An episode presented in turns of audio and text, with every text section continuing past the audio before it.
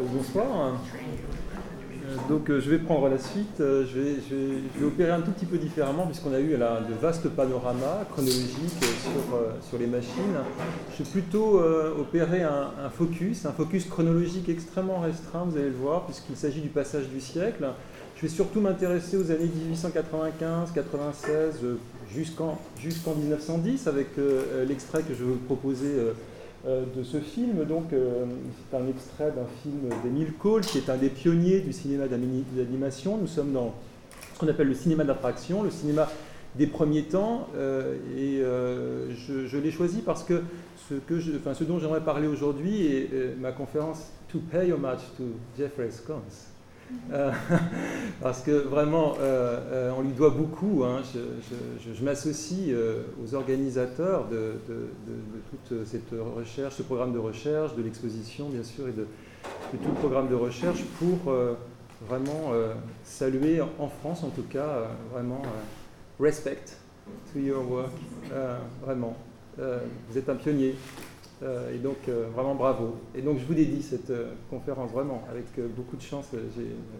merci aux organisateurs de d'organiser aussi cette rencontre. On ne se connaissait pas, et moi, je suis ravi de pouvoir vous rencontrer. donc, alors, je vais, je vais parler, en fait, d'une histoire dont on a déjà parlé, là, au long des différentes séances qui ont déjà eu lieu autour de ce programme. Il y a la question en fait des imaginaires, du, rapport à la science, euh, des imaginaires d'une extension aussi du champ du, visible. Et je voudrais euh, dans cette aventure en fait m'arrêter sur euh, un fantasme qui me semble assez important et qui, je pense pour vous, en tout cas jeunes artistes et autres venus, du champ artistique et des pratiques artistiques, peut vous intéresser puisque je crois qu'il a vraiment aussi beaucoup marqué ce qui me semble être l'imaginaire des avant-gardes. Euh, le fantasme en fait d'une visualisation directe de la pensée.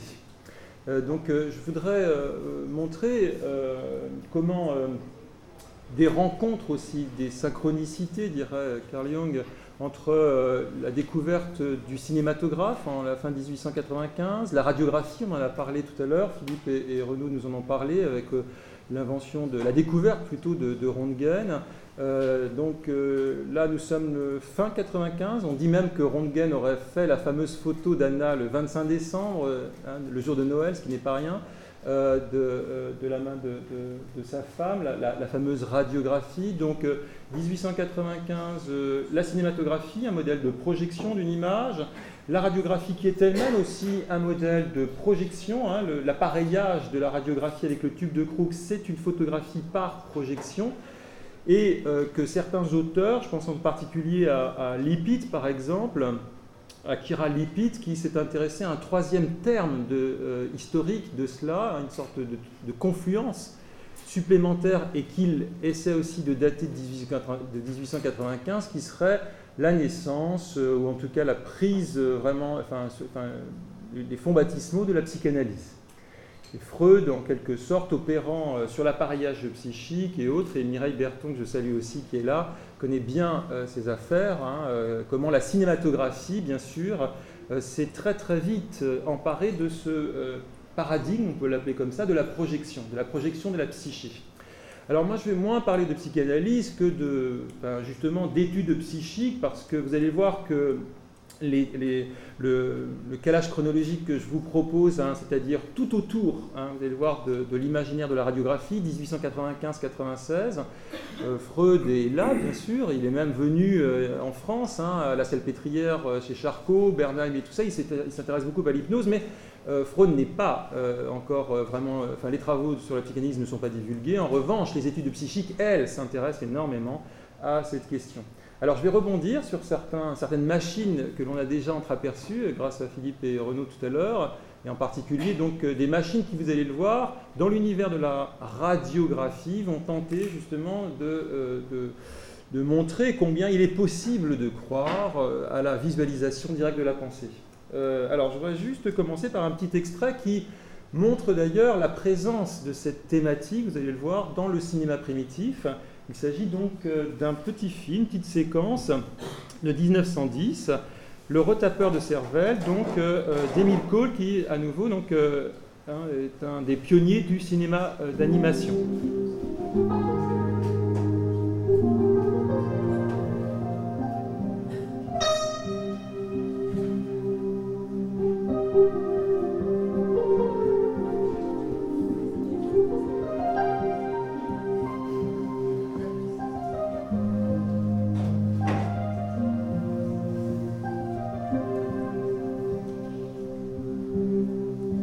Tout à l'heure la trompette des esprits, là, cette sorte de tube là, qui, euh, quelque sorte, permettrait de voir les esprits. Vous allez le voir ici, là, le tube est une sorte de trompette hein, euh, de, l'esprit. Et pour l'instant, donc, euh, l'appareil s'intitule le céphaloscope. Alors, vous allez voir, il est très primitif, hein, parce qu'il s'agit simplement d'un cône permettant de concentrer la vision, et vous allez le voir immédiatement, donc euh, le cinéma nous permet de voir, de voir à l'intérieur du cerveau. Alors je vais revenir sur cet imaginaire hein, d'un cinéma qui s'empare tout de suite de ce fantasme. Le cinéma va permettre d'accéder en quelque sorte à l'appui de la radiographie à l'intérieur euh, du cerveau. Vous voyez ici d'ailleurs dans la séquence, on a vu le dessus du cerveau, l'extérieur, l'écorce du cerveau, hein, une sorte de, territoire du cerveau, et tout de suite on passe à un second, un second régime, qui on ne voit pas simplement l'écorce physiologique du cerveau, on voit à l'intérieur de ce qui se passe dans le cerveau, c'est-à-dire on voit l'idée. C'est une cinématographie de la pensée.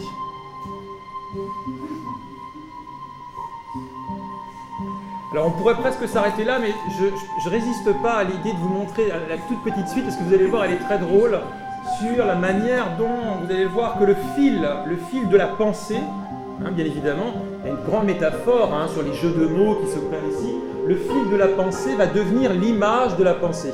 On est bien aussi dans, cette, dans, de nombreux développements métaphoriques, en quelque sorte, de comment peut-on donner à voir directement la pensée. Donc là, il a l'esprit tortueux, il a l'esprit embué, on va essayer de lui démêler, démêler, la, dénouer euh, la pensée, et voici ce que ça donne. L'enchaînement des idées folles.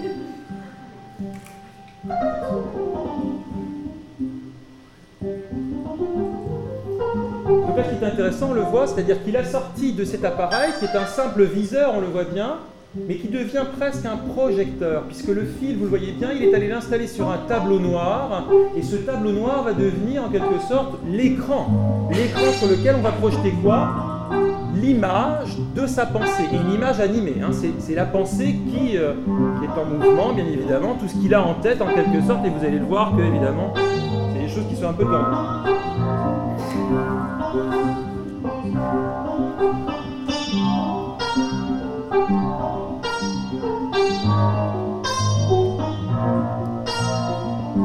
Désolé, c'est un petit peu frustrant, mais je vais être obligé d'arrêter parce que je voudrais pas justement, je voudrais me laisser un tout petit peu de temps.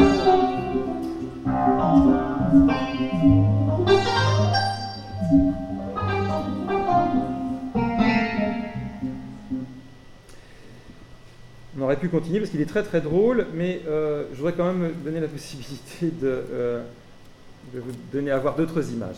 Euh, alors, euh, pour cela, je, voudrais juste m'appuyer euh, sur, sur un petit texte.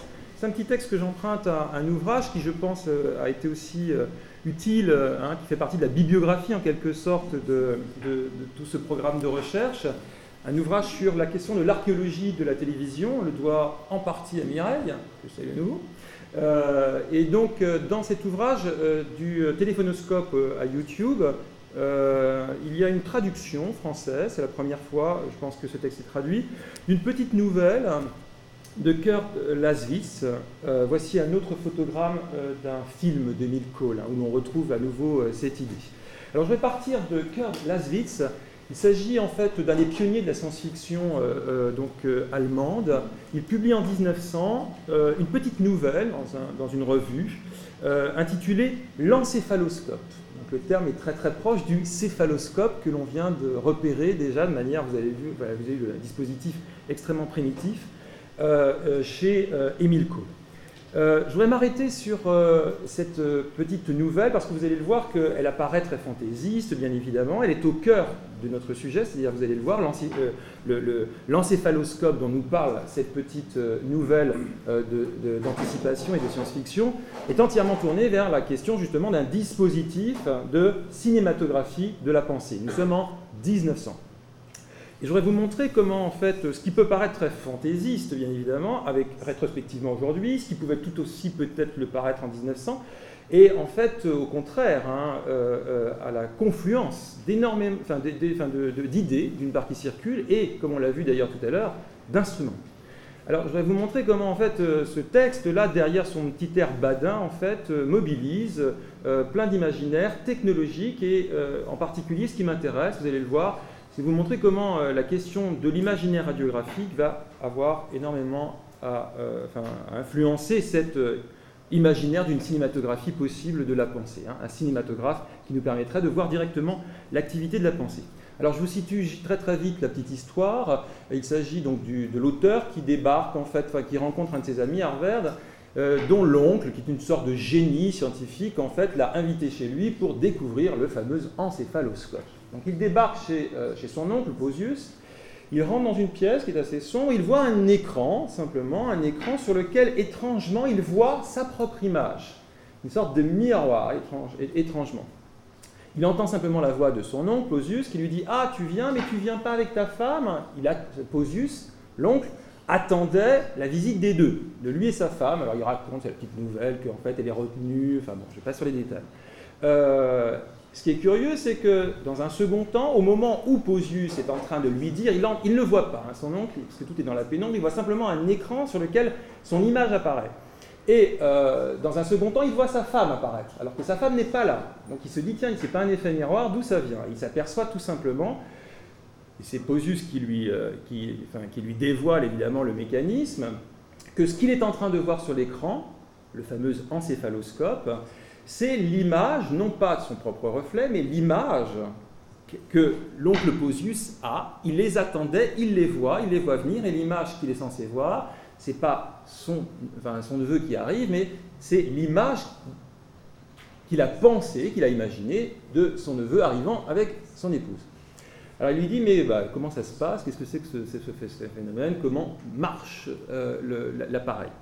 Alors le docteur Posius lui dit, bah, écoute, euh, en fait, avant de m'installer dans ce fameux caisson, en quelque sorte lumineux, c'était un écran, on va retrouver cette notion d'écran, je me suis infiltré une substance un peu particulière, il appelle ça le cranioscope, et la particularité du cranioscope, ça serait de rendre les os transparents. Donc on voit bien, on voit tout de suite, le cranioscope est un dérivé total. Hein, euh, c'est une sorte de liquide en quelque sorte qu'on installerait directement dans le cerveau, mais qui fait fonction, bien sûr, hein, qui se substitue au rayonnement X hein, de, de, Röntgen. Le, rayon, le rayon Röntgen traverse les os, bien sûr, et nous donne une sorte de, vision en transparence, nous traverse la chair. Là, c'est plus que, vous le voyez bien d'ailleurs, même les rayons X, c'est une sorte d'amélioration. Le, le, cranioscope est mieux encore que la vision ultra transparente de la radiographie, puisque la radiographie passe à travers le corps, mais ne passe pas à travers les os, on voit le squelette. Tandis que là, on passe à travers le squelette, et ça tombe bien,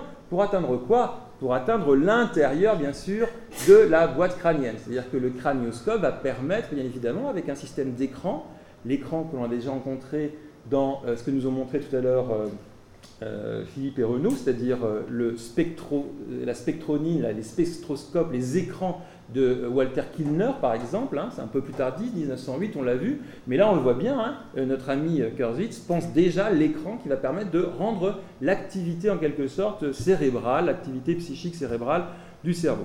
Donc euh, j'ai ramené quelques images pour vous situer combien l'imaginaire des rayons Röntgen, des rayons X en fait circule hein, entre la science, le magnétisme, l'hypnose, dans des mélanges assez, assez curieux.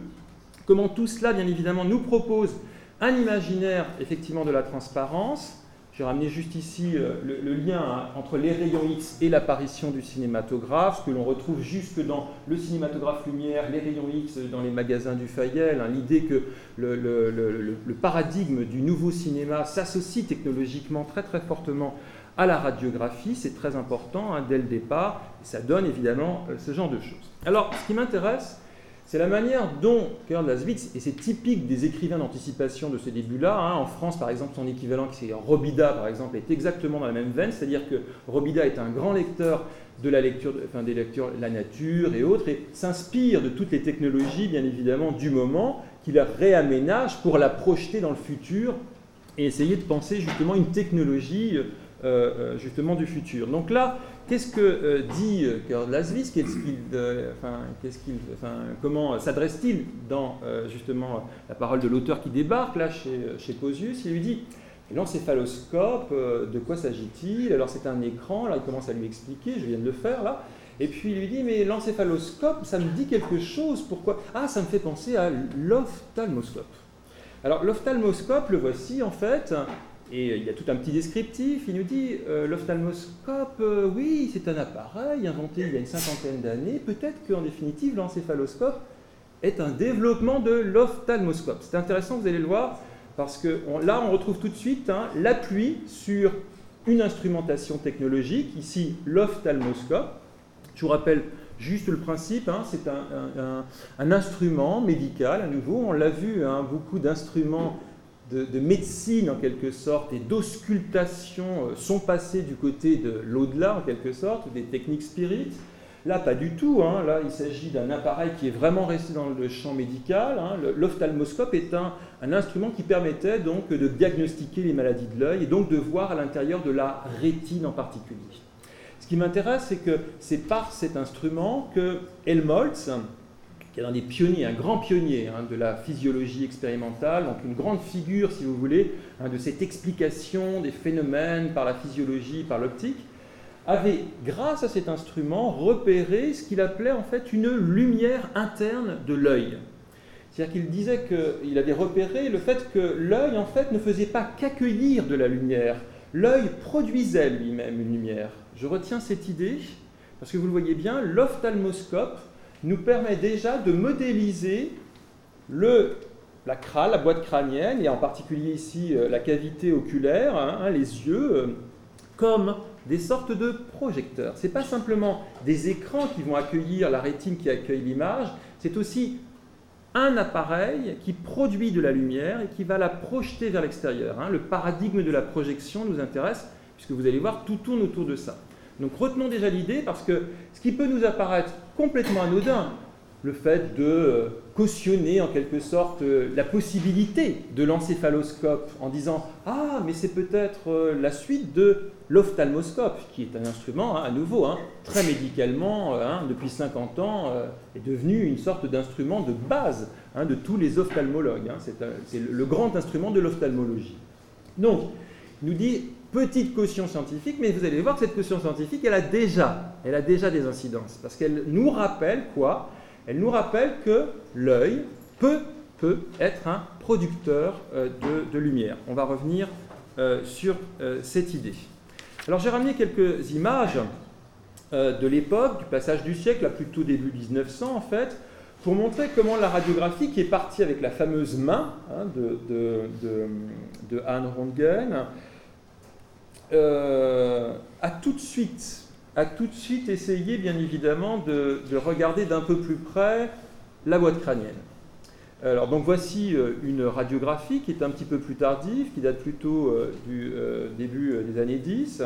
En revanche, ce qui m'intéresse, c'est la façon dont très très vite on va vouloir faire croire d'ailleurs, il s'agit là ici d'une supercherie d'ailleurs technologique, hein, euh, on va vouloir faire croire que la radiographie très très vite va nous permettre d'accéder effectivement à l'intérieur de l'activité du cerveau. Voici une image de 1896-97 que l'on a présentée comme étant une radiographie du cerveau qui n'en était pas. Hein. C'était un cerveau qui n'était pas un cerveau humain, c'était un cerveau animal, enfin une reconstitution c'est une, supercherie en fait, euh, euh, photographique. Mais retenons l'idée, retenons l'idée que tout de suite, vous allez le voir, et ça c'est très important, dès l'apparition de la nouvelle de la radiographie. Hein. Euh, donc j'ai rappelé que la, première main de Bertrand Gell, c'est le décembre 1895. Dès janvier 1896, tous les, journaux de divulgation scientifique, euh, même les journaux tout simplement populaires, s'emparent de cette question.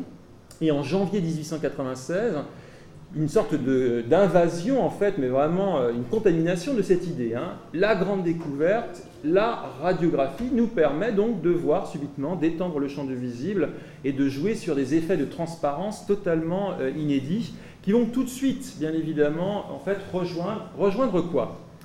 Rejoindre l'idée que la radiographie va nous permettre évidemment de rentrer dans le vif du sujet, c'est-à-dire le grand mystère absolu, le mystère de la pensée. Alors, j'ai ramené ici euh, une micro-photographie de Luis, Jean-Bernard Luis, L-U-Y-S, qui est un médecin important. C'est l'équivalent de Charcot, mais à la, Charité, à l'hôpital de la Charité. C'est un, neurologue assez important qui s'est fait connaître justement par ses travaux d'observation, en quelque sorte, des lobes cérébraux et autres. Pourquoi j'évoque cela? C'est parce que très très vite, vous allez le voir, va se commuter en fait l'invention de la radiographie avec des découvertes ou pseudo-découvertes sur l'observation photographique de l'intérieur de la pensée. Alors, euh, un exemple, un premier exemple, les découvertes d'un certain George Rockwood. Le voici, Rockwood, donc euh, R-O-C-K-W-2-O-D, qui, en 1896, donc on est là vraiment hein, tout de suite après la découverte de la radiographie, hein, et euh, déclare en quelque sorte euh, avoir découvert un mécanisme photographique qui lui permettrait de découvrir euh, le mécanisme de la pensée. Vous allez voir que c'est très très proche de notre petite animation tout à l'heure d'Emile Cole. Alors je, cite l'expérience.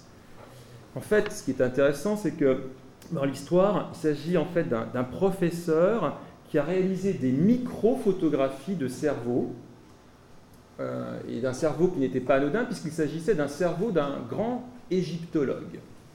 Là, on est déjà sur les hiéroglyphes de la pensée, hein. on est vraiment dans comment le cerveau va devenir la nouvelle, euh, la nouvelle euh, table de... Ah.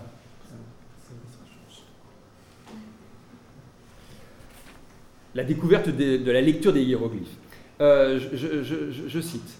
Nous découvrîmes alors, donc il fait des études sur la microphotographie du cerveau. Vous allez voir, c'est assez curieux comme raisonnement, mais c'est tout, à fait, poétique.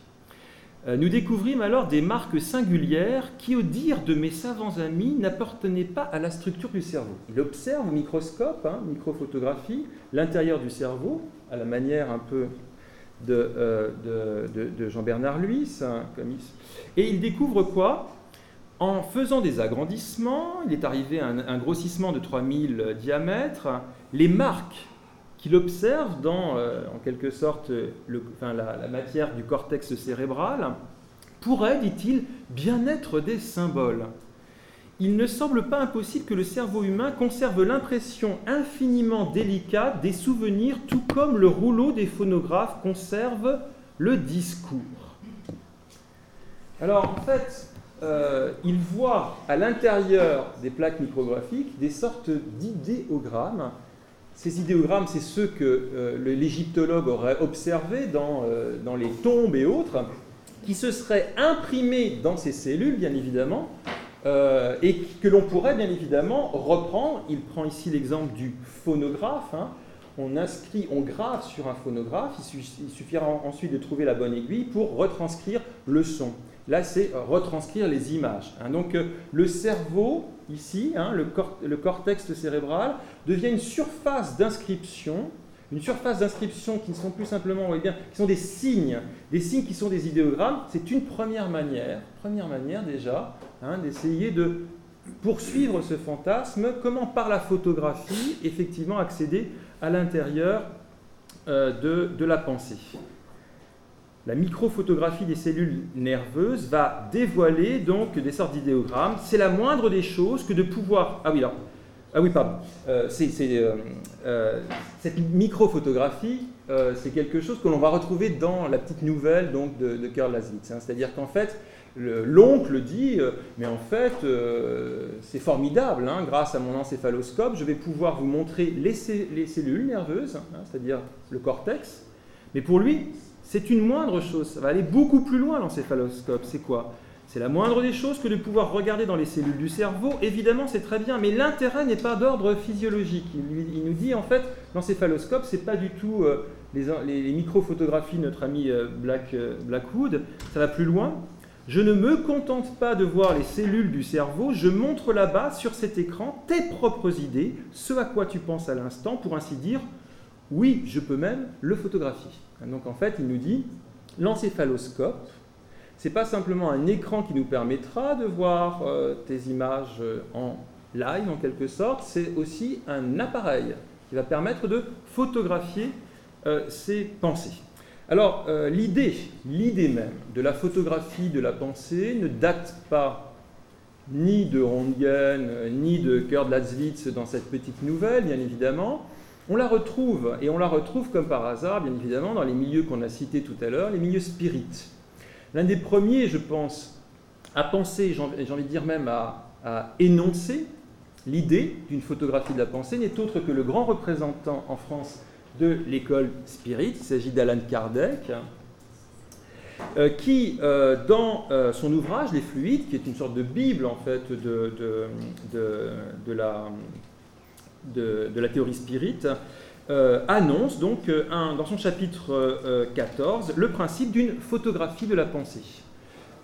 donc, je n'insiste pas, on a déjà parlé de tous ces instruments, je pense que vous les connaissez, euh, euh, il y a eu pas mal de, travaux qui ont été faits sur tout cet héritage de la photographie spirit, hein, mais euh, ayant en tête que dans les, milieux effectivement spirites, qui là pensent plutôt l'idée de l'apparition du dialogue avec les ancêtres, les fantômes et autres, apparaît aussi parallèlement, hein, pas simplement l'idée de capturer par la photographie les esprits des ancêtres, hein, c'est de capturer tout simplement, comme le dit ici Alan Kardec dans les fluides, de capturer l'esprit, hein, c'est-à-dire l'activité de la pensée. C'est un autre aspect, c'est un autre aspect qui évidemment est passé en retrait, puisque tout euh, l'imaginaire de la photographie spirit qui a tourné autour de l'affaire Buguet et autres dans les années 1872 et qui va faire un peu pchit parce qu'on va découvrir toutes les supercheries qu'il y a derrière avec les superpositions et autres, je n'insiste pas. Très très vite, donc procès contre les photographes spirites, tout ça tombe un petit peu à l'eau. Moi, ce qui m'intéresse, c'est que, vous allez le voir, dans notre génération 1895, la radiographie va réactiver très fortement cette, enfin, ce, principe, sauf qu'elle va le déplacer. Ça ne sera plus la photographie des fantômes, ça ne sera plus la photographie des ancêtres, ça va être la photographie euh, de, la pensée. Quelques autres héritages de la photographie euh, euh, donc de photographie de, psychique. Alors, comment le transfert va-t-il se faire? Par ce que l'on a déjà repéré, c'est-à-dire en fait la tradition fluidomagnétique, hein, l'idée d'un mécanisme en fait qui serait la boîte crânienne, qui produirait de l'énergie, Hein, c'est la première loi de thermodynamique, hein. rien ne se perd, tout se transforme. Donc euh, comme euh, la pensée, c'est un travail, ce travail produit de l'énergie, et cette énergie, évidemment, elle a une traduction physique. Des rayonnements, pourquoi pas, ou en tout cas de la chaleur et autres. Hein. on va s'intéresser beaucoup à ces rayonnements. On l'a vu tout à l'heure, le bioscope, le dynamoscope, tous ces éléments qui passent pas forcément par une analyse de la boîte crânienne, mais qui passent par la main, la tradition de la main magnétique Hein, et de la force psychique passe beaucoup par les mains, hein, ce sont autant d'appareils pour mesurer euh, tous ces fluides.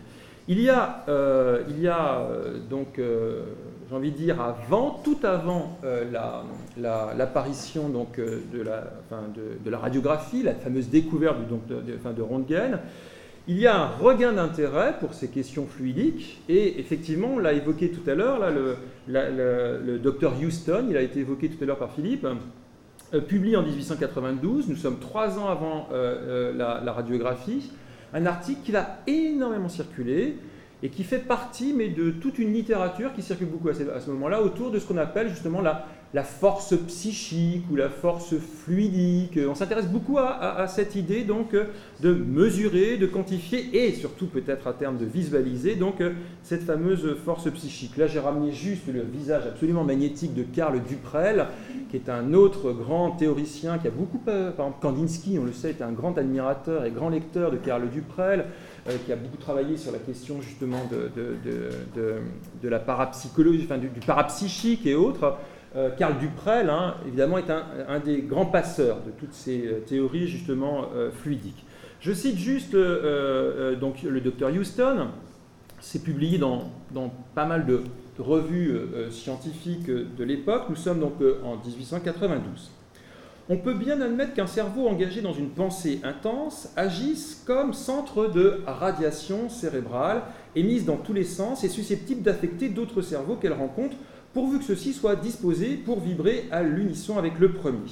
Et, dit-il, poussant son hypothèse jusqu'à ses conséquences extrêmes, M. Houston, le docteur Houston, déclare s'être souvent amusé, il s'amuse là, hein, il s'amuse, s'être souvent amusé à imaginer une machine pour l'enregistrement des pensées sur une couche sensible convenable dont la surface serait exposée au foyer d'une lentille placée en face d'une personne engagée dans une pensée intime. L'auteur précise d'ailleurs hein, dans cet article qu'il s'agit pour, l'instant simplement d'une fantaisie. Donc 1892, le docteur Houston, parmi bien d'autres, il y a surtout Crookes, hein, William Crookes, et c'est pas inintéressant parce que William Crookes, c'est lui qui invente le tube de Crookes, qui est à l'origine de la découverte de Röntgen sur les rayons X. Vous voyez bien que les imaginaires se croisent. Donc euh, Crookes s'intéresse beaucoup aux forces euh, biopsychiques et autres, et, donc euh, dialogue avec Houston. Hein. Donc Houston est peut-être un de ceux qui ont contribué le plus déjà à réinjecter à fond cette idée de voyons en quelque sorte nous essayons de visualiser euh, l'énergie psychique. En, 1892, vous voyez bien, on reste encore très timoré, très timide, puisqu'on se dit photographier la pensée, ça c'est une autre affaire. Éventuellement la quantifier avec quelques petits appareils, c'est une chose. La photographier, c'en est une autre, c'est encore une fantaisie. Vous allez voir que trois ans plus tard, ça va plus devenir une fantaisie, ça va devenir, on va le croire, une vraie réalité. Et pour cela, bien évidemment, le passage, ce sera euh, euh, ce sera euh, la radiographie. La radiographie va, énormément contribuer à cela. Alors, j'ai ramené juste ici bah, cette iconographie fluidique de, hein, cette pensée qui produit du rayonnement, parce qu'elle trouve bien évidemment à ce moment-là, avec Houston, mais aussi vous allez voir en France par exemple avec Albert de Rochat, qui n'est autre que l'administrateur général de l'école polytechnique, hein, ce qui en dit long sur à nouveau hein, les, porosités beaucoup plus importantes à ce moment-là entre la science pure, expérimentale et des sciences un peu plus, euh, j'ai envie de dire, aventureuses ou euh, parapsychiques. Euh, Albert de Rochat donc reprend les travaux, les diffuse et les traduit de Reichenbach, on a vu, le fameux Aude, et donc toute cette iconographie du rayonnement et autres est, extrêmement présente. Albert de Rochat publie L'extériorisation de la sensibilité, qui est une sorte de best-seller à ce moment-là. Donc là, on voit très très bien, 1892-93, là, ça se réchauffe, là, sérieusement autour de ces questions. Et on va beaucoup s'intéresser à ces questions. J'ai ramené juste ici la très belle gravure que j'espère montrer là prochainement dans une expo de la fantaisie physiologique de Kupka, un pionnier de l'abstraction, où on voit bien l'imaginaire de la radiographie, mais surtout l'imaginaire, vous le voyez bien, hein, de ces pulsations euh, euh, radiales autour du cerveau hein, qui, émergent, qui émettent, hein, on voit bien, des, rayonnements fluidiques tout autour du cerveau. Alors, euh, un de ceux qui vont beaucoup contribuer, vous allez le voir, à faire avancer cela, c'est le docteur Luis, celui dont je vous ai montré tout à l'heure les photos de coupe de l'intérieur du cerveau. Le docteur Luis, en fait, est un grand spécialiste de, l'hypnose. Hein. Il est vraiment le, concurrent de Charcot euh, à Paris, à la, Charité. il fait des expériences sur des sujets qui pour lui sont des sujets intéressants, des sujets mis sous hypnose, et dont il s'aperçoit qu'ils auraient des capacités en quelque sorte euh, de, rayonnement, euh, enfin, essayer de, de, mesurer et surtout de visualiser des rayonnements particuliers qui viendraient de l'œil. Alors ce qu'il appelle une puissance de vision surnaturelle.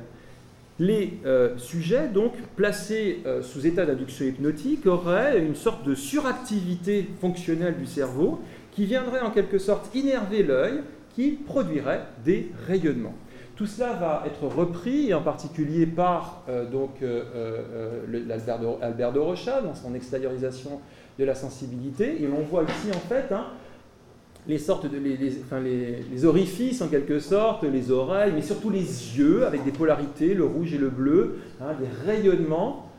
Retenons l'idée hein, d'un œil qui subitement produit de la lumière. Et là, nous dit-il en fait, euh, selon lui, la luminosité des yeux est associée à une activité peu commune du cerveau et à une grande puissance d'imagination. C'est, dit-il, la fluorescence de l'activité cérébrale. Donc il nous dit, l'activité cérébrale produit des rayonnements, ces rayonnements vont passer par les yeux, poum, qui deviennent des sortes de projecteurs. On voit bien que là, avec lui, nous sommes en 1893, hein, Houston, le Albert de Rochat, tout converge pour euh, contribuer énormément à nourrir cet imaginaire d'une projection hein, de la pensée, peut-être, hein, ou de l'activité de la pensée, si ce n'est des pensées, vers, euh, vers l'extérieur. Alors tout ça va prendre, ce qui m'intéresse, des noms très très vite. Par exemple, euh, dans le psychisme expérimental euh, de Alfred Erny, étude des phénomènes psychiques, il parle de ce qu'il appelle le psychoscope. On a parlé d'encéphaloscope ou de céphaloscope. Erny parle d'un psychoscope. Qui sait si on ne trouvera pas au XXe siècle le psychoscope, c'est-à-dire un instrument assez puissant et assez sensible pour nous permettre de voir le fluide magnétique et surtout cette matière subtile qui forme le corps psychique. Psychoscope, vous allez le voir très très vite, et moi ce qui m'intéresse, c'est un moment très particulier, en janvier 1893, euh, 16, pardon, c'est-à-dire au moment où la presse s'empare du phénomène de la radiographie, on va parler de quoi? De psychophotographie. À ma connaissance, le terme de psychophotographie donc apparaît explicitement pour la première fois en France, parce qu'il est apparu déjà aux États-Unis dans un autre ouvrage, mais je ne peux pas faire toute l'histoire, parce qu'ici, là, on n'en finirait pas. Mais euh, euh, il apparaît en France, en tout cas, psychographie, ou, ce qui m'intéresse plus encore, psychophotographie. La photographie euh, de l'esprit. Alors, ce qui est intéressant, vous allez le voir, c'est que là, ici, vont se mêler justement de, de, nouveaux imaginaires, et qui vont rencontrer radiographie d'un côté, ophtalmoscope, l'intérieur de la rétine aussi. Au moment où on parle de psychophotographie, c'est pour parler non pas, bien sûr, hein, de la radiographie, c'est pour parler d'une autre invention. Une invention d'un certain Ingles euh, euh, pardon, Ingles Rogers, qu'on a fait souvent appeler Rogus, parce qu'il y a eu très très vite dans la presse des erreurs, et donc on va souvent retrouver le terme de Rogus, qui s'appelle Inglus, Ingles, on change énormément d'orthographe, c'est un peu particulier, mais ayons en tête qu'en janvier 1896, au moment où, c'est ça la collusion des, des imaginaires qui m'intéressent, technologiques, au moment où la radiographie apparaît comme la grande découverte qu'on peut voir à l'intérieur du corps, il y a un Ingles Rogers qui nous dit qu'on peut peut-être photographier euh, euh, la pensée. Alors l'expérience, ça consiste en quoi?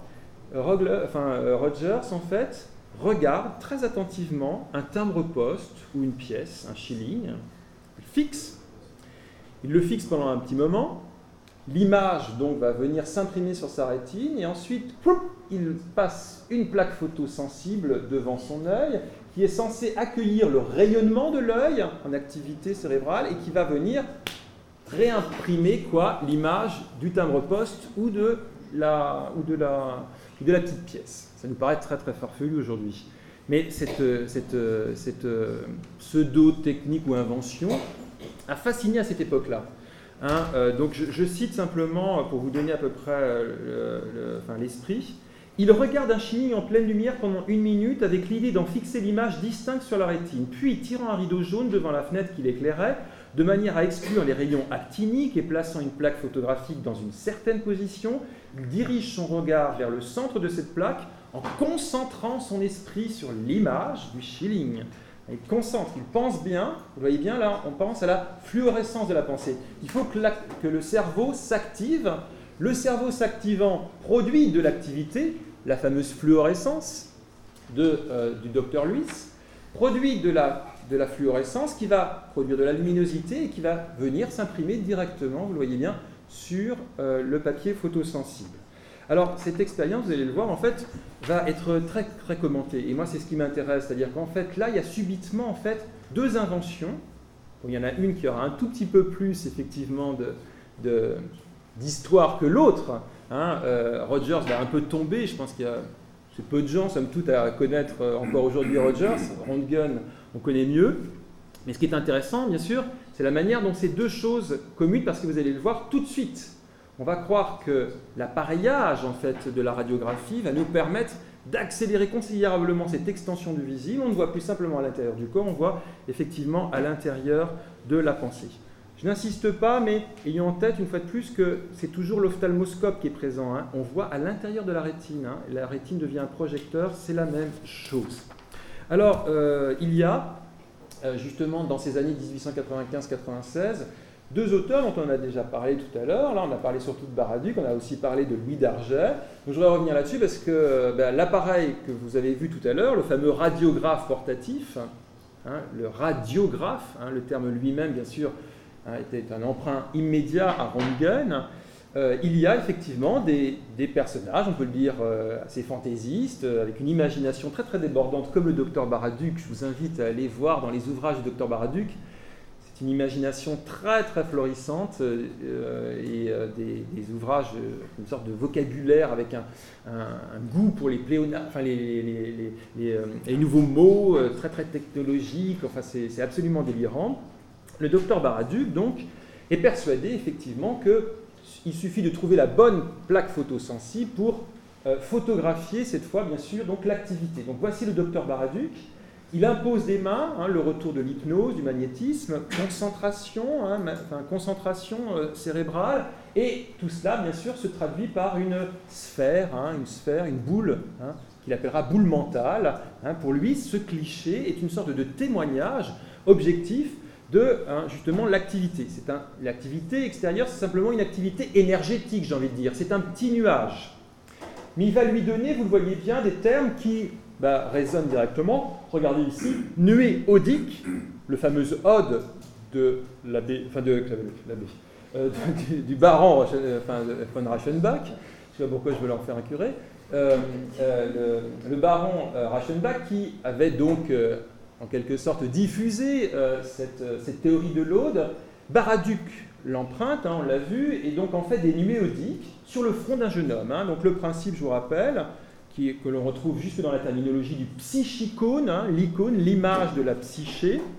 Le principe, on l'a vu tout à l'heure, il est très simple, c'est comme, euh, j'ai envie de dire, la trompette de l'esprit de, de, de, Cole tout à l'heure avec le retapeur de cervelle. c'est un instrument d'une rusticité on ne peut plus euh, basique et même archaïque, c'est une plaque photosensible directement installée sur le front euh, euh, donc du, patient et donc l'activité cérébrale produit une puissance fluidique, elle vient se capturer sur la plaque photosensible et voici le colonel Darger avec un air un peu illuminé d'ailleurs et la fameuse photo de la pensée. Donc tête obtenue par monsieur Henriot ayant une plaque entourée de papier noir sur le front pendant qu'il jouait du piano.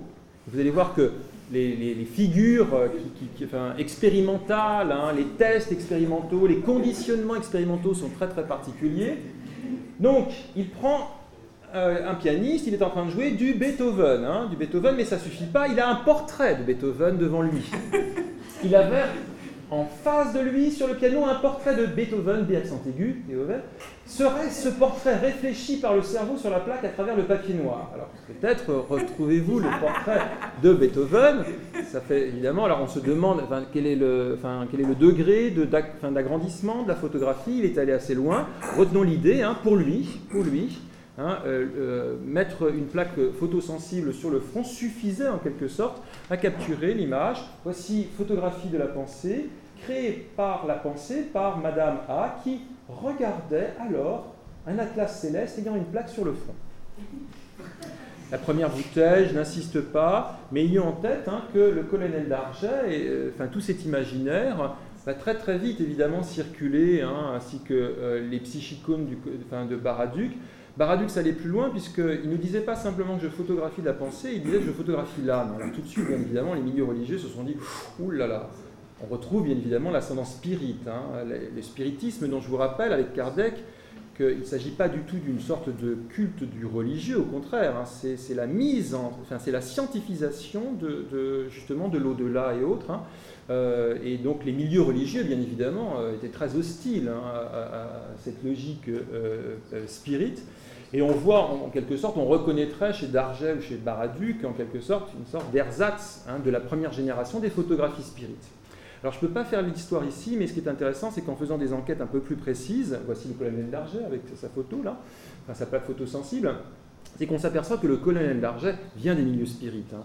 Il, opérait à Tours, à Tours qui était un haut lieu euh, avec Léon Denis du spiritisme à la fin du, du 19e siècle.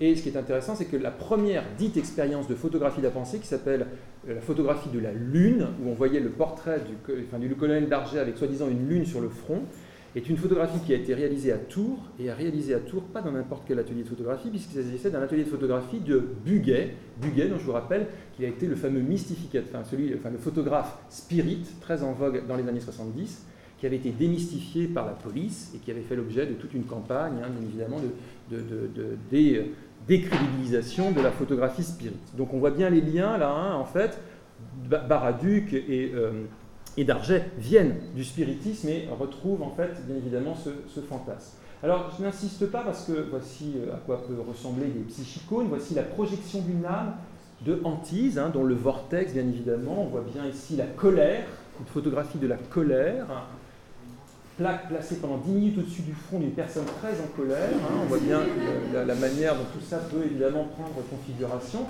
Je n'insiste pas, parce que ce n'est pas le lieu, puis il faut, qu'on aille vite, mais tout cela est, immédiatement absorbé par les milieux théosophiques euh, de la fin du 19e, et euh, donc on va associer à ce psychicone des différentes couleurs qui donneront des états d'âme. Donc le rouge, c'est le désir. Le rouge euh, assombri, c'est un désir qui est un petit peu sombre, donc la jalousie. Le, bleu, c'est euh, enfin, une pensée euh, contemplative et plutôt spirituelle. Quand le jaune, c'est la concentration intellectuelle. Là, je, vous présente une iconographie qui apparaît dans un des best-sellers de la théosophie qui s'appelle Les Pensées Formes de Charles Better et Danny Besson. Nous sommes en 1905. C'est un ouvrage dont on sait que Kandinsky avait un exemplaire dans sa bibliothèque, et vous voyez bien, une œuvre comme celle-ci, une composition de 1913 de Kandinsky, peut s'interpréter totalement comme une sorte de cartographie de tous les états émotionnels qu'il a pu traverser. Hein. Le jaune, le désir intellectuel, le bleu, le désir spirituel, avec euh, des. c'est une sorte de cartographie émotionnelle de toutes les étapes qui l'ont amené à conduire en quelque sorte, euh, qui l'ont conduit vers ce type de composition. Voici euh, une photo de la boule mentale éclatée de, euh, Baraduc, que je voulais juste mettre en comparaison de, de Kupka, hein, d'une peinture de 1912 de Kupka, qui est une peinture très pionnière dans les débuts d'abstraction de Kupka, qui, vous le voyez bien, formellement, a quand même beaucoup à voir aussi avec euh, ces questions. Alors, je terminerai parce qu'il faut que je, je dois être encore déjà en dépassement, puis je voudrais surtout pas mordre sur notre invité. donc, juste dire que ce qui en 1895-96 pouvait euh, justement euh, euh, paraître un peu fantaisiste autour de, personnages, somme toute, hein, comme Darget, qui était un militaire de carrière, Baraduc, qui était quelqu'un de, plus connu dans les milieux de la science neurologique et autres, eh bien, va essayer, bien sûr, de tenter aussi de trouver des cautions, des cautions un petit peu plus scientifiques. Et alors, l'une d'entre elles, et qui, comme par hasard, justement, va arriver dans ces dates-là, pas tout de suite, avec un tout petit délai, hein. on va attendre deux ans, nous sommes en 1898, c'est le fils Edison, pas Thomas Edison père, mais le fils. Le fils à qui l'on va attribuer l'invention d'une photographie de la pensée. Première invention du fils d'Edison, et l'on va montrer que Edison, fils, tout aussi génial que son père, est entièrement consacré à un objectif, celui de la photographie de la pensée. Ce qui est intéressant d'ailleurs, c'est que là, cette fois, les appareils commencent à prendre forme, hein, un peu plus sophistiqués que la simple plaque radiographique euh, de Baraduc. Voici la photographie de la pensée par Thomas Edison. Alors, pour ceux que ça intéresse, je pourrais euh, vous décrire l'appareil. J'ai des descriptions précises de l'appareil même si euh, Thomas Edison, fils se réserve quand même le secret de certaines techniques. On retrouve d'ailleurs, vous le voyez bien en fait ici, le principe même d'ailleurs, la, bonbonne de, de, ici, hein. on retrouve l'idée d'une radiographie, hein, le modèle de la radiographie est, assez présent.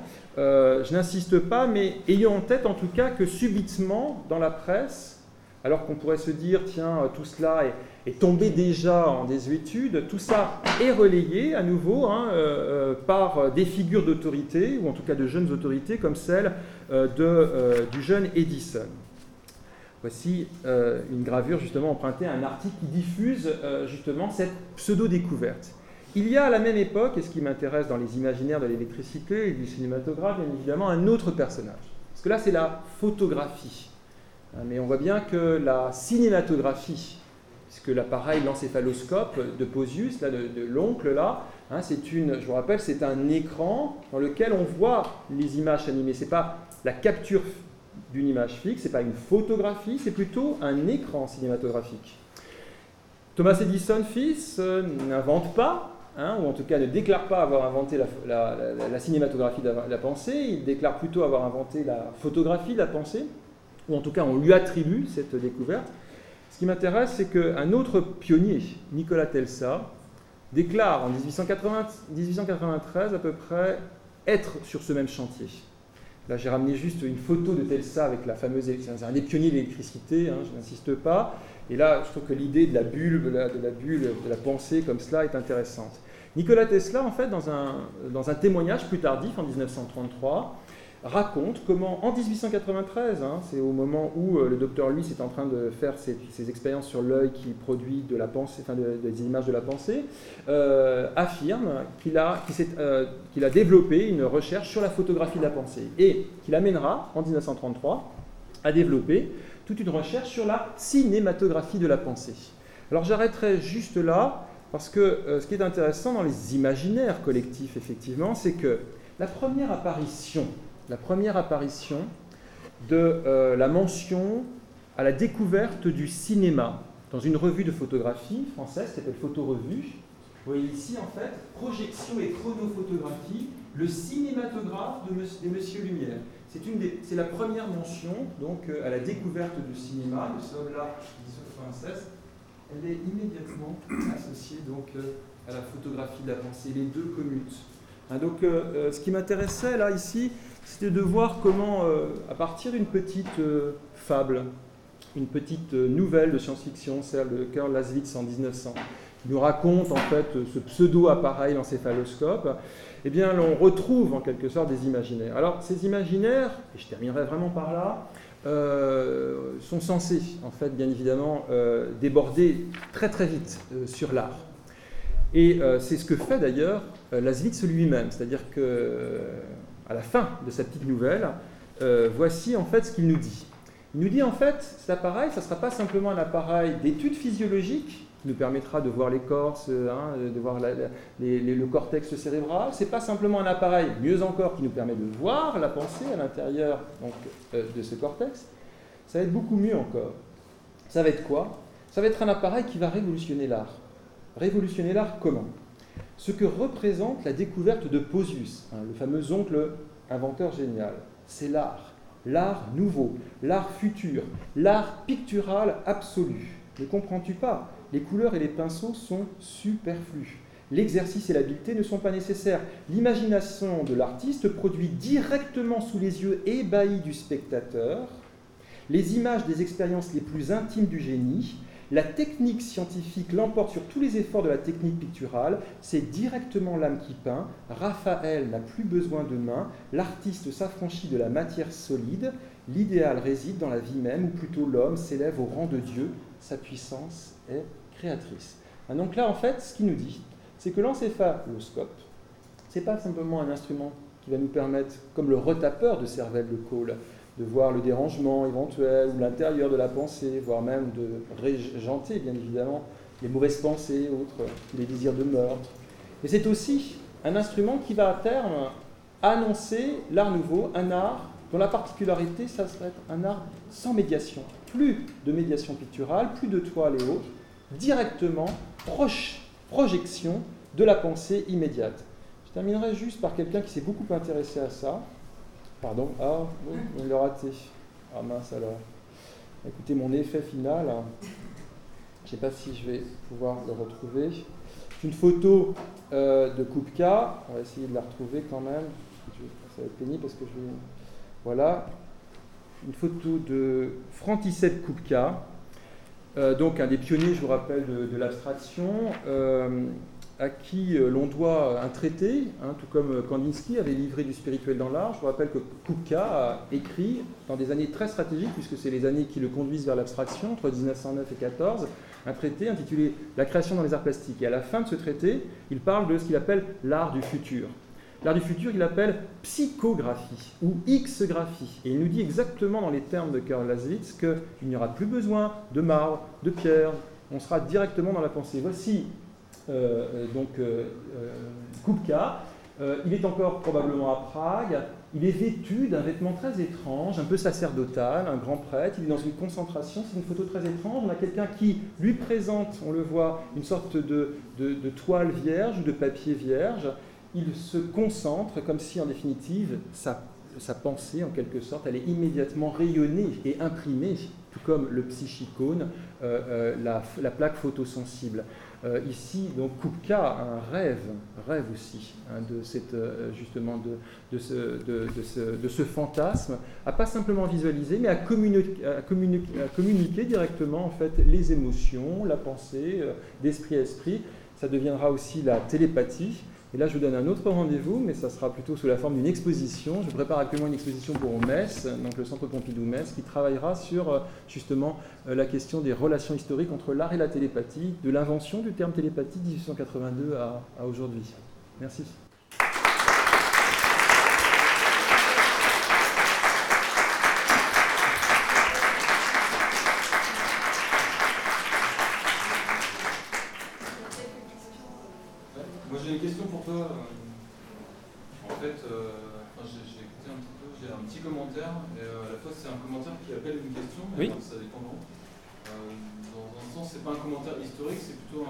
sur l'actualité en fait, de ce type de recherche.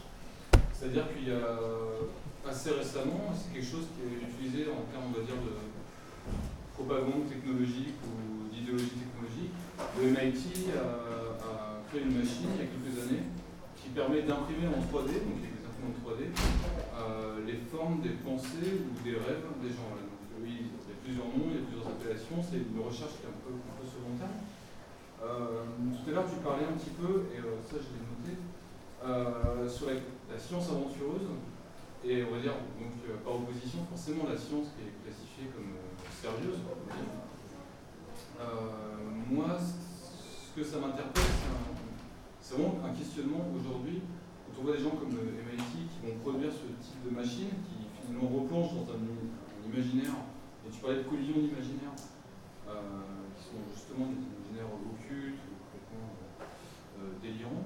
Euh, ça pose pour moi cette question de la rationalité. Moi, ce, qui m'intéresse, ce serait ton commentaire sur l'actualité de ce type de recherche dans le sein d'institutions comme le MIT sur ce type de choses qui sont forcément à la frontière entre forcément de la propagande, de la publicité, voilà, ou aussi des recherches un petit peu sérieuses. Donc, juste vraiment un commentaire là-dessus.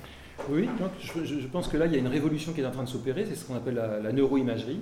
Euh, donc, euh, dans les neurosciences, il, y a, effectivement un appareillage là, ici optique qui nous intéresse, puisqu'on est dans notre instrumentation optique. Donc les neuroimageries actuellement sont, vraiment en train de, cartographier l'activité. Alors je pense qu'il faut distinguer deux choses quand même, hein. c'est-à-dire, et ces deux choses évidemment qui, euh, qui commutent, j'ai envie de dire, dans cet imaginaire de l'époque c'est d'une part la visualisation d'une activité du cerveau, l'activité cérébrale, l'activité électrique et autres. Hein, c'est ce que l'on voit plutôt, euh, j'ai envie de dire, dans les appareils type bioscope et autres, et qu'on pourrait presque encore croire dans euh, les nimbes de Baraduc, hein, la photo où on le voit avec cette bulle là comme cela qui apparaît euh, sur sa tête. C'est un peu de cet ordre-là. On se dit, c'est une sorte d'activité effectivement un peu impondérable, c'est une sorte d'énergie, euh, on va l'appeler psychique, pourquoi pas, euh, euh, qui, rayonne. Ça, c'est un, premier mode. Moi, ce qui m'intéressait, enfin, c'était de la manière dont tout ça va très vite glisser, et je pense qu'effectivement, l'arrière-fond spirit est assez important dans cette histoire, vers un degré supplémentaire. C'est qu'on ne va pas simplement enfin, visualiser une activité, j'ai envie de dire, physique, hein, pour le dire vite, une activité physique du cerveau, mais on va visualiser les images de la pensée. Alors, je pense que la neuroimagerie actuellement avance beaucoup sur ce premier champ qui est celui de l'activité, la visualisation de l'activité du cerveau. Je crois que la neuroscience va aussi effectivement là euh, vers. Alors moi, je n'ai pas fait énormément de recherches encore sur euh, l'actualité. Euh, peut-être qu'ici, il y a des gens plus, informés que moi là-dessus. Ça m'intéresse. mais sur, cette question justement d'une possible réactivation de, ce projet, cette fois, non pas de visualiser sur l'écran en quelque sorte une activité du cerveau, mais des images de la pensée. Ça c'est quelque chose qui, à mon avis, pour l'instant, reste encore un petit peu dans les larmes, mais peut-être qu'effectivement. Ce qui est intéressant d'ailleurs, c'est la manière, une fois de plus, dont, parce que là on est quand même dans un lieu d'art, euh, c'est la manière dont les artistes, évidemment, s'emparent de ce gouffre, hein, qui est celui encore d'une incertitude sur ces questions-là. Hein. Je pense que si quelqu'un comme Kandinsky, Kupka et autres s'est tout de suite engouffré dans cette affaire, c'est pas pour rien, c'est parce qu'il y a voilà, là, quelque chose qui est de l'ordre, effectivement, d'un imaginaire non résolu. Euh, donc il est, je pense, encore présent, mais je ne pourrais pas répondre techniquement à, ce qu'aujourd'hui la science peut dire de ça. Je n'ai pas assez fait de recherche, je l'avoue. C'est pas en termes techniques, c'est plus en termes d'iconographie, euh, je dirais même de propagande. C'est-à-dire que c'est, je pense que la question ne se pose pas aujourd'hui en termes techniques, c'est-à-dire qu'est-ce qu'on peut faire ou pas faire. Ah bah si quand même, si, si, si. Non, c'est plus une question de, effectivement, on peut faire des tas de choses, mais qu'est-ce qui fait qu'à un moment, on va faire de la promotion d'un certain champ esthétique de manière à entraîner en fait, derrière, donc, que euh, ce soit la recherche de financement ou euh, peut-être la survie d'une université sur un, certain type ou d'un secteur d'université, euh, sur finalement une promotion de la technologie sur des espèces d'idéaux qui sont comme ça complètement fantomatiques.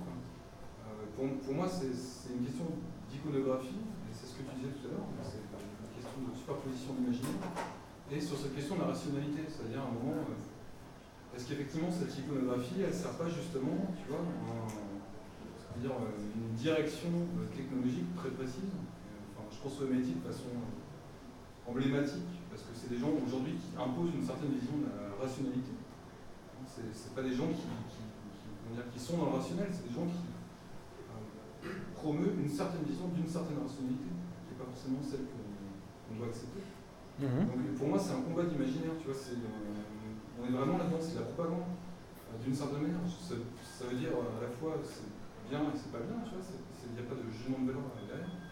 Mais c'est cette question-là, tu, tu m'as l'air d'être même assez, euh, dire, euh, au fait euh, de ces imaginaires-là, de, ces années-là Non, j'ai travaillé, j'ai fait l'enquête vraiment sur, à nouveau, là, ce que j'ai fait aujourd'hui, là, c'était plutôt une enquête très ponctuelle, mais sur un moment, et surtout sur, des glissements, en fait, autour de quelques technologies, hein, l'ophtalmoscope, la, radio, la radiographie qui commute, la photographie, la cinématographie de la pensée au même moment, tout cela tout cela euh, voilà, coagule ensemble. Et c'est ce qui m'intéressait, c'était de voir que si le cinéma des premiers temps, et c'est pour ça que j'ai commencé par Cole, s'intéresse à cette question euh, de, représenter l'intérieur du cerveau et que faire que le cinéma va pouvoir faire effectivement cette opération, de nous montrer en quelque sorte la pensée, euh, c'est pas pour rien, c'est parce qu'à cette époque-là, effectivement, la, la, technoscience effectivement, euh, a, pu laisser entendre qu'il était possible d'atteindre cet objectif. C'est bien. Je, fais de la recherche en, sciences cognitives, je suis doctorant, et, euh, et, du coup ça me parle énormément. Je ne connaissais pas du tout cette, cette littérature, ou du moins cette, cette historique, et, et, pour moi ça rebondit vraiment avec, effectivement, comme vous avez pointé, toujours un imaginaire très très fort autour de voir le cerveau. Vraiment, il y a cet exemple-là effectivement des, rêves au niveau du MIT, mais il y a encore d'autres papiers qui sortent où euh, on laisse, on essaie de faire croire au lecteur qu'on euh, voit euh, on arrive à reconstituer ce que verrait le cerveau, donc sur des images de visage, etc. Et ces choses-là, c'est absolument flagrant de voir à quel point ça serait. On voit par exemple, quand cet article-là finit par sortir, ben, tout le monde va en parler sur Facebook, etc. Et ça a un impact. Et ça a été mesuré en plus, l'impact de, lorsqu'on parlait en des termes visuels du cerveau, l'impact que ça avait sur les gens. il suffit de présenter, dire, par exemple, au lieu de parler de certains phénomènes, dire que placer des mots neuro ou images, neuro-images, alors que ça n'a rien à voir avec, euh, ça va être perçu comme beaucoup plus convaincant. Et, ça va tirer beaucoup plus d'attention. Pour moi, ça, ça finalement, on n'est pas encore vraiment sorti de cet imaginaire où on peut arriver à voir dans, dans le cerveau. Et, pour moi, les neuroscientifiques jouent un petit peu, là-dessus, en disant qu'on a, des, euh, on a une manière de voir le cerveau qui est beaucoup plus directe qu'avant. C'est le cas, c'est le cas, mais euh, ils poussent encore beaucoup, et c'est ça, ils jouent encore sur cet imaginaire qui est toujours présent dans la vie. En tout cas, ce qui est sûr, c'est qu'effectivement, en termes de, logistique euh, financière de laboratoire, il est clair qu'actuellement, tout ce qui est trait à la question de l'activité du cerveau et autres, beaucoup de, subventions. Enfin, je veux dire, sur la Silicon Valley, par exemple, c'est frappant, quoi. Je veux dire, toutes les universités américaines qui tournent autour de Berkeley, enfin, des choses, enfin, et qui sont liées, euh, en somme toute, à des financements qui viennent de la, de, des industries, bien évidemment, du net et autres, euh, sont très, très au fait de tout cela. Donc euh, là, moi, je, je, m'avoue un peu néophyte, je ne suis pas assez armé, je ne vais, pas faire mine de. Euh, mais euh, je, sais qu'actuellement, il y a énormément de recherches très, très euh, élaborées et surtout, qui, comme par hasard, effectivement, là, on revient, bio, enfin, c'est le biopouvoir, hein, qui sont très, très financés. Hein. Il y a vraiment des très, très lourds financements qui viennent, enfin, sur, sur ces choses-là, c'est clair. Il y, a, un article qui pourrait s'intéresser, juste en, en, 2009, il y a un article qui disait on peut voir aujourd'hui ce que les gens pensent. Donc, je pense que tu fais référence à certains. Oui, oui. Oui, il y a plein de. Ah, il y a des articles régulièrement là-dessus, sur ces questions. Il y a, enfin, les, les, revues de divulgation scientifique actuellement euh, régulièrement sortent cette, cette affaire, et où on retrouve d'ailleurs à nouveau la confusion entre la visualisation d'activité du cerveau et la visualisation de l'image effectivement cérébrale, enfin de l'image enfin, justement des images mentales. Euh, euh, ça rejoint quand même, ça rebondit en tout cas sur la séance de Julien Prévieux, hein, qui qui nous a montré aussi combien, euh, effectivement, les, agents aujourd'hui économiques euh, du net, et Google et autres, euh, les grandes sociétés importantes, se, ruent sur tous les, tous les, brevets. Enfin, les brevets, c'est tout à fait fascinant cette, cette affaire. Ben, on pourrait dire la même chose, bien évidemment, sur ces questions de la neuroimagerie. Moi, j'ai aussi une question pour ce qui concerne l'intérêt actuel de ce type de recherche de type euh, archéologique. Et je voudrais savoir si vous êtes d'accord avec euh, l'idée que peut-être notre intérêt pour euh, toutes ces histoires alternatives, minoritaires, etc., est dû au fait qu'au fond, il y a maintenant un grand point interrogatif sur ce que c'est qu'un médium. et en français, il y a aussi cette ambivalence entre média et médium sur lequel joue très bien cette exposition. Et disons que depuis une vingtaine d'années, les, médias ont perdu euh, les liens avec certaines formes, certains objets qui nous consentaient de les distinguer les uns des autres. Et, il y a maintenant une, une grande, un grand interrogatif sur ce que c'est exactement un médium, quelles sont les possibilités d'action d'un dispositif de ce type-là. Et donc c'est pour ça que nous nous tournons vers le passé nous, nous étudions ces imaginaires médiatiques, cette histoire alternative, minoritaire, etc.